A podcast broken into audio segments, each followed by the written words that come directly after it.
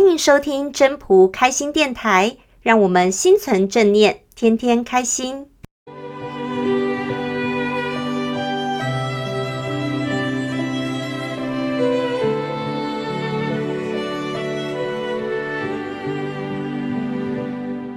第五章：天地不仁，以万物为刍狗。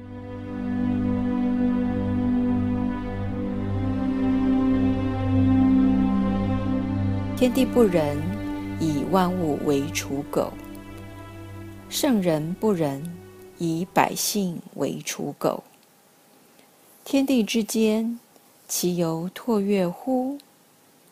虚而不屈，动而愈出，多言数穷，不如守中。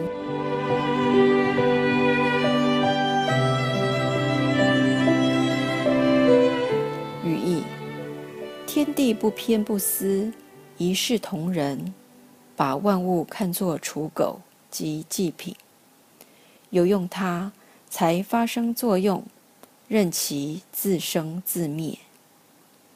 圣人不偏不私，一视同仁，把百姓看作刍狗及祭品，有用它才发生作用，任其自行发展。天地如何运行？不就像风箱一样吗？有空的理念不自满，才能生生不息。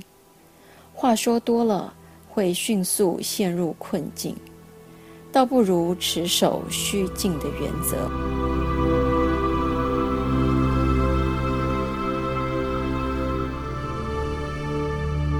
本章中心思想：天地不仁。以万物为刍狗，圣人不仁，以百姓为刍狗。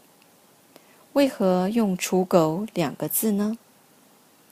刍狗是用稻草扎成狗的形状，在古代是用来祭祀使用的。这个刍狗是祭祀所要用的，是不是非常重要？是祭品，但是用完就丢，所以代表什么？它不代表拿去祭祀就是特别重要，一视同仁。今天只是有用到它，它的作用发生了。祭祀完之后，它和一般万物没什么不同，就跟我们所有人的任务一样。这时，这个任务该谁做，谁就出来做。等到任务完成，回归平常，没有的比较，也没有羡慕。因为每一个人各司其职，没有需要羡慕、嫉妒，没有比较，每个人都有机会，不需要去比较。所以，当你内心健全以后，每一个人的成就就是我们的成就。所以，刍狗给我们警惕，我们就是刍狗，用完该用的部分，我们就回归和大家一样。该谁出现就要勇敢出现，不要有挂碍。该你的时机，你就要出来。天地之间，其有唾跃乎？知道天地如何运行吗？像风箱一样，它是空的。地球，你说它是实的，其实它也是空的。有空，才有办法孕育万物。就好像我们人。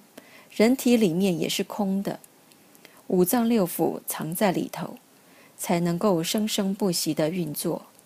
这个道理不是一般人能够体悟的。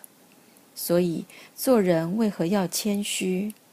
因为谦虚也是个空。当你自满骄傲的时候，就是满的，是实的，那是没有办法孕育新东西的。所以一切有空的理念。就会生生不息。艺术创作者也是同样的道理。当自满的时候，就会遇到瓶颈。当你一切放空、谦虚以对时，自然源源不绝的创意就会产生。